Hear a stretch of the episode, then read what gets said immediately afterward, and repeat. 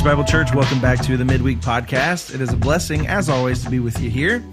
Uh, today, of course, Brent Bullard's here, and uh, we are uh, we have a, a special uh, joy of being able to to share this time with one of our missionaries that we partner with and uh, pray for and support, uh, Jim Hale. So, Jim, thank you for being here with us today. Thanks for having me. Of course. Uh, it is uh, like we've described in the past. It is uh, kind of our tradition to spend time with uh, some of our church members and to to share with them, uh, to share with our the body their story and how they've come to know Christ and how they've uh, come to be connected with Grace Bible Church. And so, I'd love to kind of do the same thing. And and and even though we're going to have a, a, few other things we would want to talk about with you. we'd love to just kind of start with the basics. How did you come to know Christ, Jim? And uh, how did you get connected with with Grace Bible? Uh, well, I was raised in a Christian home uh, in Southern California. I went to a church that was, uh, uh, I guess you might you might say, a little legalistic. I, I learned to be a good boy and when I became a teenager, I learned the attraction of not being a good boy. Yeah. And uh, realized that all those things that I was taught wasn't leading me to the fun that the world was attracting me with. And we're talking about in the late 60s and early 70s. And so through high school, just kind of the regular high school kid doing the regular high school things, and went off to college and went to a Christian school, to a Christian college in Abilene, Texas. And there I met some real Christians. Not most of the population there, but there were a few people who obviously were different from everyone else. And uh, they were a big influence on me, and a couple of professors were big influences on me. And then I met my wife, Terry, and she was a big influence on me. But I think in particular, there was a Bible professor who explained the gospel not in an invitation way, but without knowing it, uh, the truth of Scripture and my need for Christ uh, hit me. Mm. And it was, I am crucified with Christ, nevertheless I live, yet not I, but Christ lives in me. And the life I now live in the flesh, I live by faith in the Son of God who loved me and gave himself for me. Mm. And uh, as he unpacked that verse, I realized this Christ living in me was something that that's probably what these other people that I've identified as real believers have. And so that's what caused me to embrace Christ myself and have been following him since. We praise God for that. And, and so a, a California boy comes to the beautiful East Texas piney woods. How in the world did you get to Nacogdoches and the people of Grace Bible?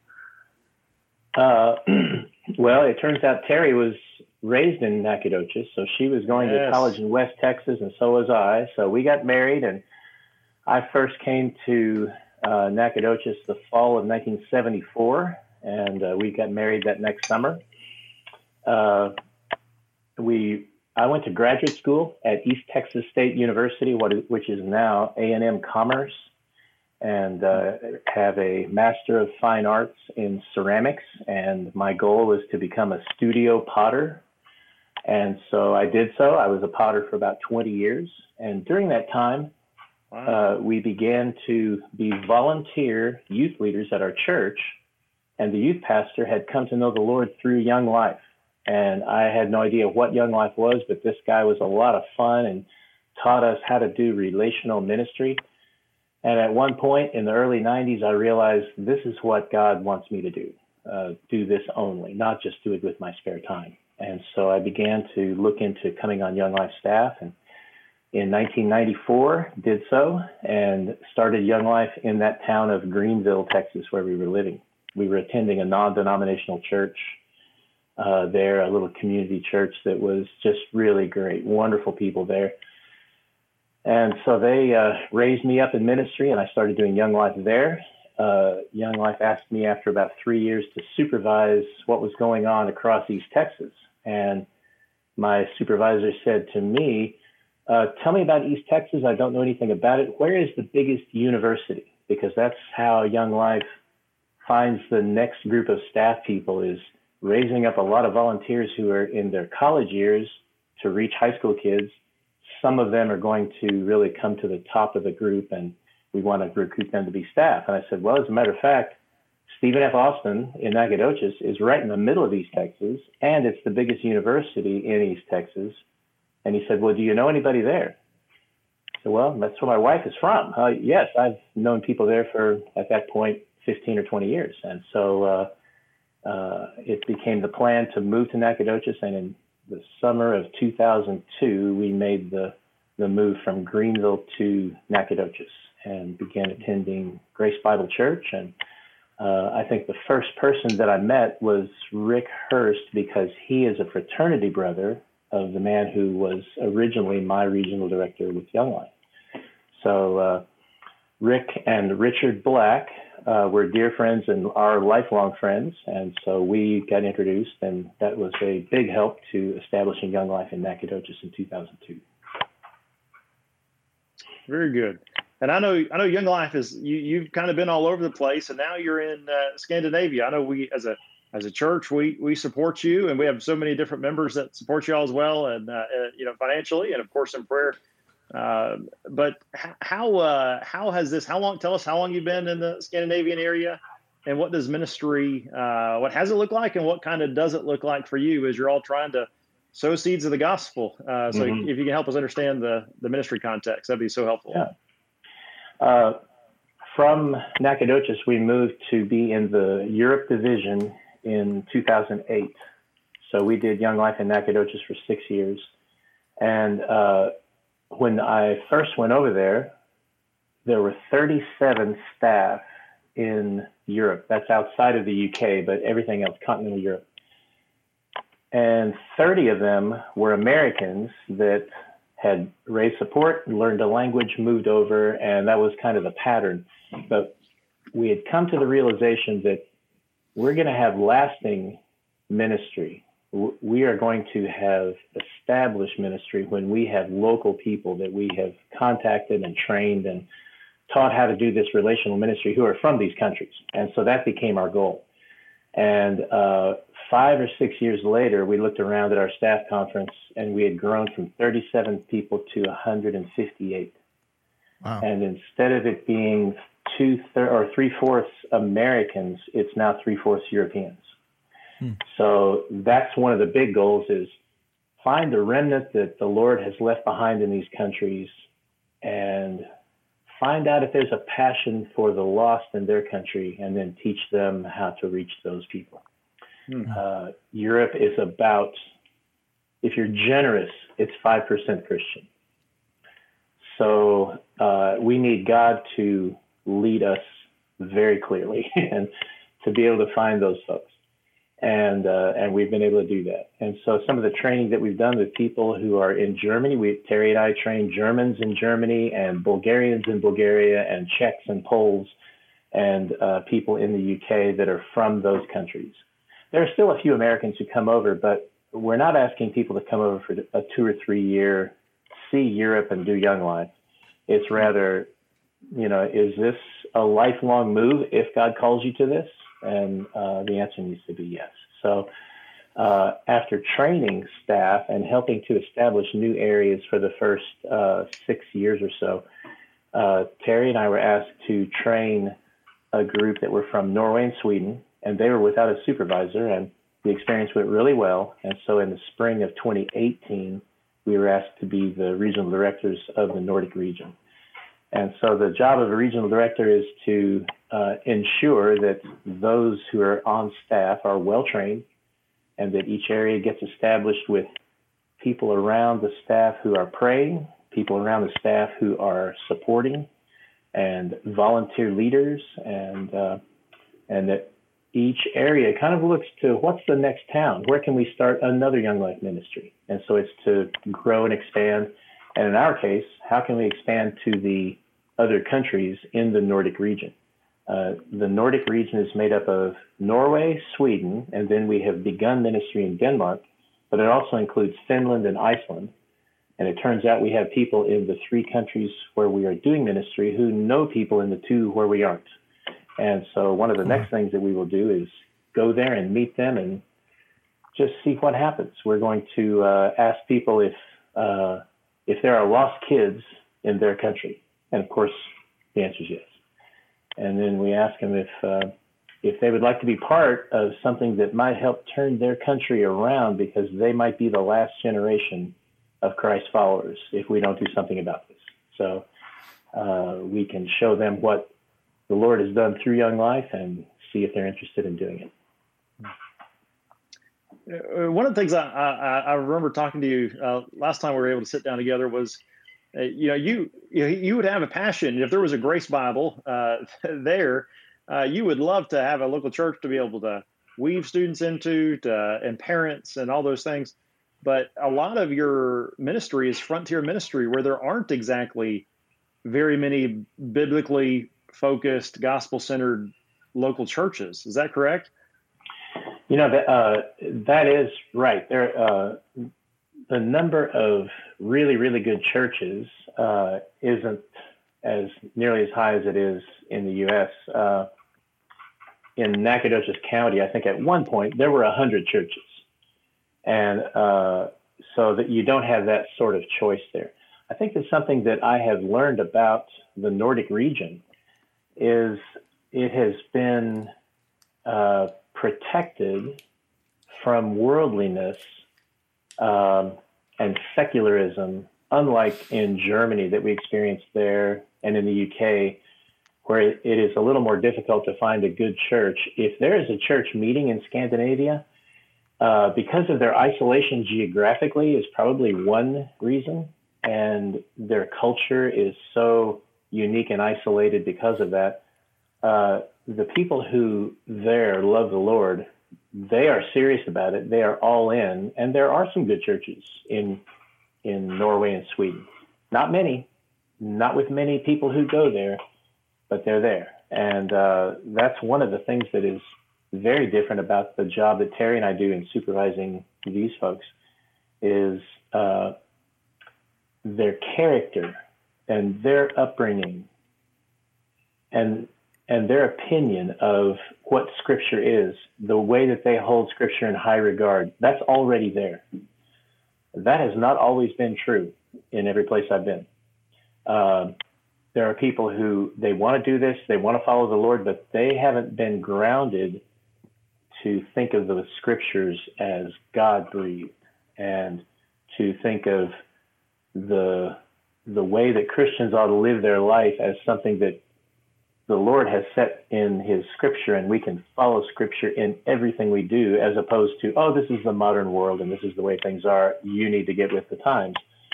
I don't I'm not getting that in the Nordic region like we have in other parts of Europe. So that's a, a real breath of fresh air.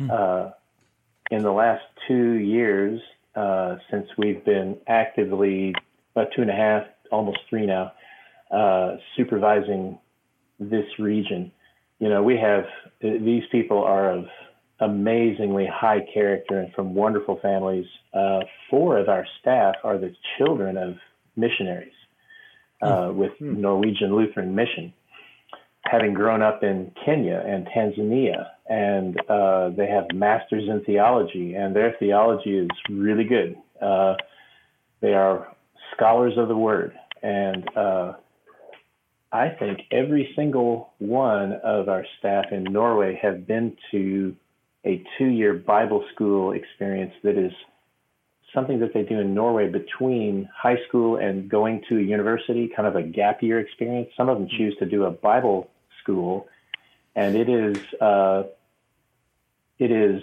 not seminary level, but close to se- seminary level Bible study.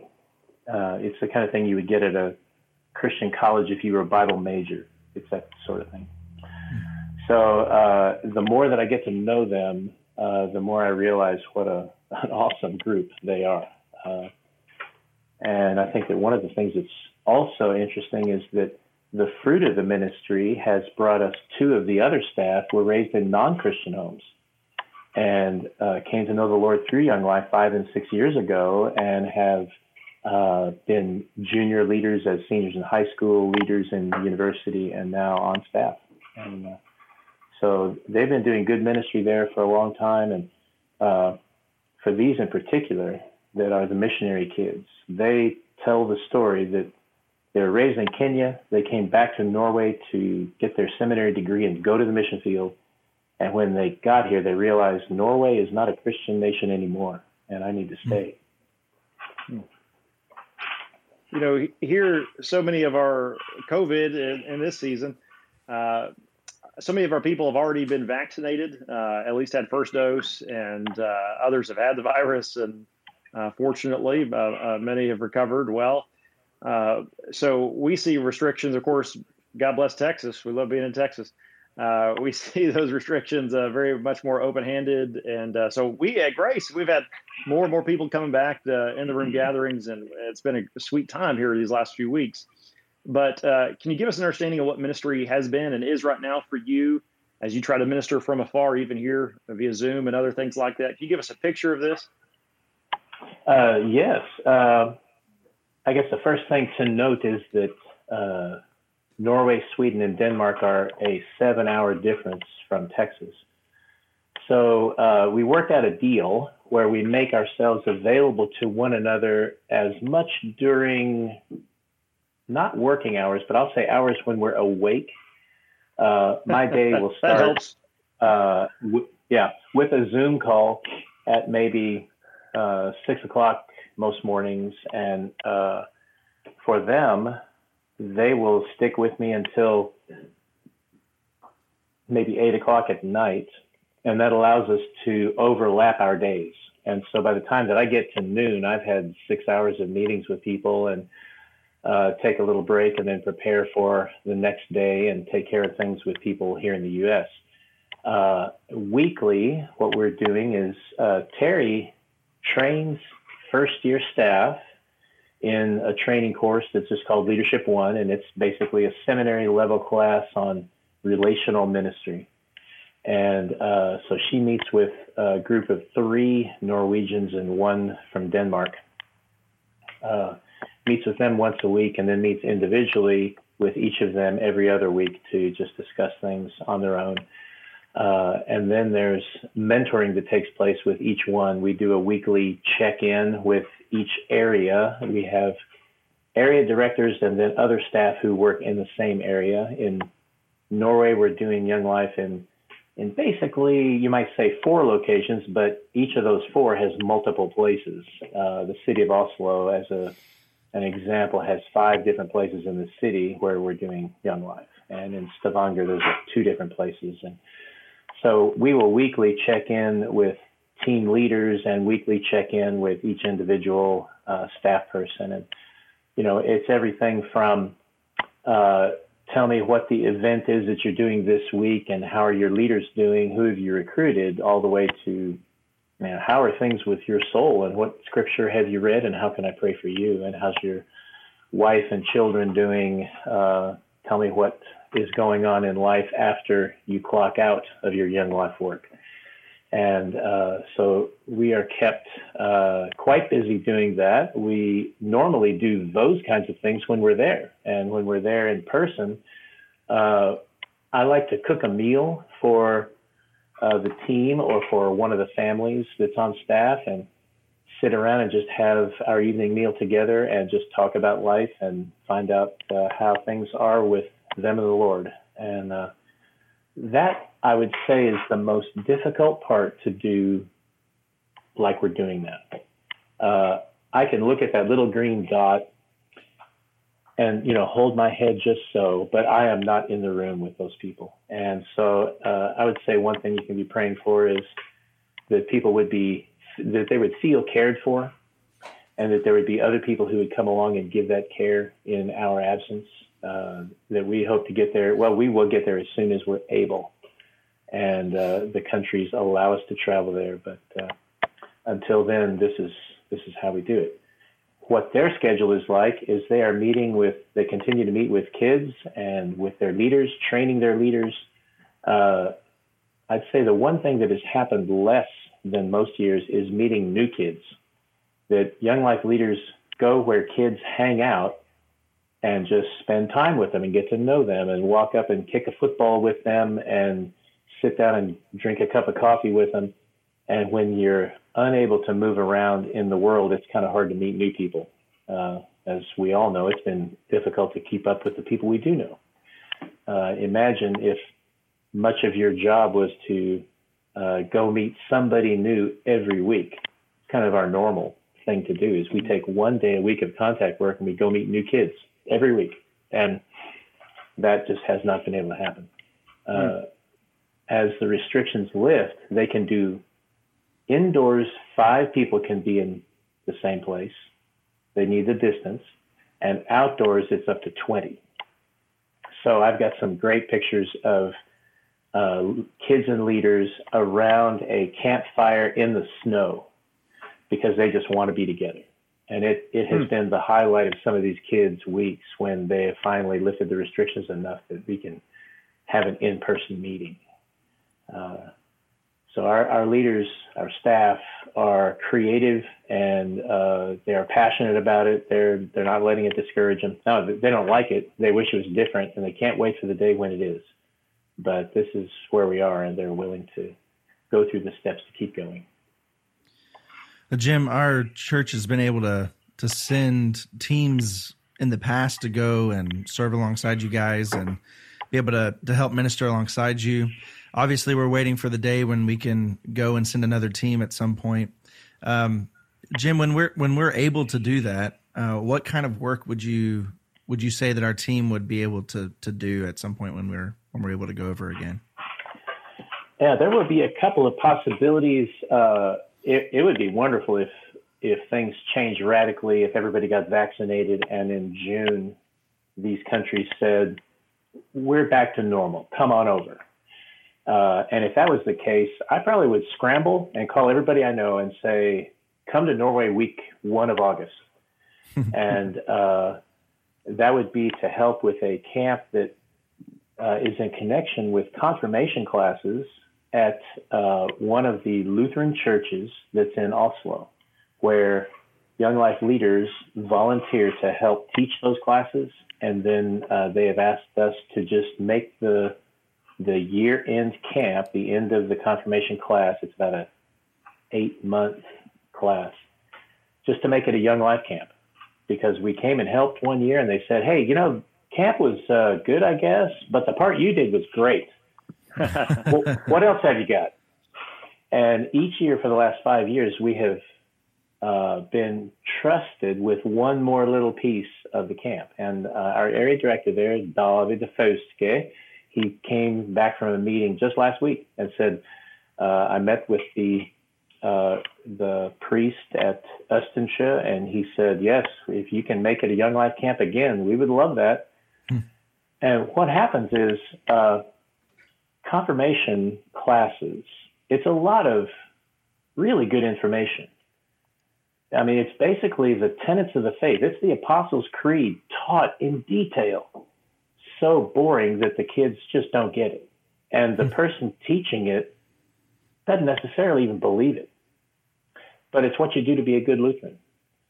And uh, they get money from their grandparents when they complete confirmation. So 75% of the population in Norway and Sweden and Denmark, and it's probably even higher than that in Norway. I think it's 85% of those kids go through confirmation. And so uh, young life leaders can go in there and build relationships with those kids, helping out each week with the activities, and have conversations like, so today we talked about the substitutionary death. Do you know what that means? And they go, of course not. I didn't even, I don't even remember the words. What are you talking about? well, we talked about how Jesus died for sins and that God used to accept some sacrifices to move sins forward and off of people. But one day it was Jesus that came and was that sacrifice. That's what that meant. Jesus came and did that. And they get to explain in detail what the gospel is to these kids who otherwise would have just had it go in one ear and out the other.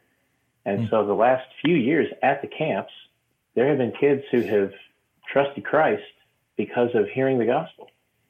Mm-hmm. And the first year that that happened, the camp went home and the the report came back to the priest.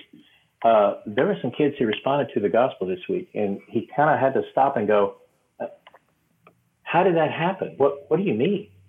Wow. And he said, "Well, we just each night as we did the club talks, we explained how we have a problem in our life of sin, and that God made a plan to make a way for us to get back with Him, even though we're separated because of the sin, and it was Jesus." And so we explained that to the kids, and that if they would believe in Jesus and his sacrifice for their sins, that they could follow him and be his child and be in heaven forever. Mm-hmm. And kids say yes to that when they hear from a friend. And uh, so this past year, after even during COVID, we did the confirmation classes and we did a camp that had to be changed around a little bit. The parents have to give the transportation to the kids to the camp, can't go on a bus and uh, the activities had to be altered some, and the parents had to pick the kids up. And that week at the church, there were seven kids who were baptized uh, at the church uh, and gave their testimony to the entire congregation about how at this camp they heard the gospel and have responded. So uh, we're seeing a big impact even in the middle of COVID. Uh, in one area, just in the past, in Norway, in the past three and a half weeks, there have been 53 kids who have trusted Christ just lately. Wow. Praise God. Still happening. Yeah. Yeah. But uh, that camp is going to take place the first week of August this year. And if it happens and they lift the restrictions early enough, I'd love to take a team that could help with behind the scenes work. Uh, the whole idea, the philosophy at a Young Life camp is we call it leader centered camping. We want the leaders who know those kids to be free to spend lots of time with those kids, having those important conversations, and to not have to be cooking the food and doing all the setting up games. We want a team of people doing that. And so when people come with us to help at a camp, uh, we make camp happen so that those leaders can be with the kids that they brought to camp. Wow. Yeah. Well, Jim, thank you for, for sharing all of that. Um, praise God that he's still he's still actively working and spreading the gospel throughout Amen. this world, and uh, such an encouragement to hear. Um, Brent, this Sunday we're going to be beginning uh, our our journey through a, a three week three week study three through week. Psalm Psalm twenty three. And uh, so, would you would you give us a little insight and a little bit of help for as we uh, prepare for worship this Sunday? I'd love to. Yeah, this week will be in just the first three verses, and uh, you know we're going to be focused on the fact that our shepherd loves us. You know, this is one of the things that makes Psalm 23 so endeared to our hearts, of course, is the singularity of uh, Lord is my shepherd. Uh, but part of how I want to apply that to us is, is as a congregation, as we make that cry out together. In a similar way, as a congregation, when we sing uh, and worship on Sunday mornings, we're all individually singing, but we're collectively in this way giving a, a corporate offering of, of praise to the Lord.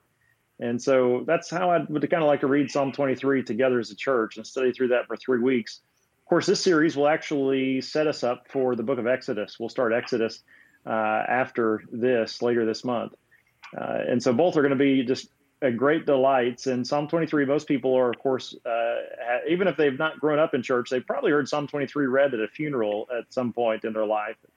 So, what a joy it's going to be to sit through this and walk through, spend a little bit more time in this text uh, and really just uh, just bask in the beauty of one of the perhaps the, among, among the most beautiful uh, hymns and, and verses uh, ever heard in human history, even by unbelievers that listen to this. It's it captivates their minds and souls. So that's our prayer as we finish off uh, the spring semester uh, is to be able to just sit looking at the goodness of our shepherd. Man, well, Jim, thanks again uh, for being here with us and, and for sharing with us. Um, we are praying for you and Terry, and um, we are just so grateful uh, for you guys and, and for the ministry that you're doing. And hopefully soon, the the the the feet on the ground that we'll get to be and, and helping and serving with you again soon. But of course, uh, we're we're we're on our knees and going to the Lord uh, together with you as we um, as we we trust in the Lord to do what only He can do in saving uh, sinners. And so, um, anyway, we are we are praying for you, and thanks again for for being here with us today. Yeah, thank you for having me. This has been a, an honor to get to speak with you and to hopefully share some of this with some of the folks out there. We uh, we would not be where we are today doing what we're doing without uh, Grace Bible Church sending us. And so every time we go someplace, uh, just to teach Europeans how to say the word Nacogdoches is kind of fun. but then for them to uh, identify that with uh, hundreds of people who love the Lord and love them, uh, it's uh, it really does pump them up to get to hear your story too. So uh, we're grateful for what you all mean to us. Yeah, well, glory to God. The church, we are grateful for you, and uh, we look forward to worshiping together this Sunday uh, we uh, we become expectant. Uh, we know that we've been given a great hope in Christ, and so we'll come ready to to confess, ready to sing, ready to sit under the Word together, um, and to be restored. And uh, so church, we love you, and we're praying for you, and we'll see you Sunday.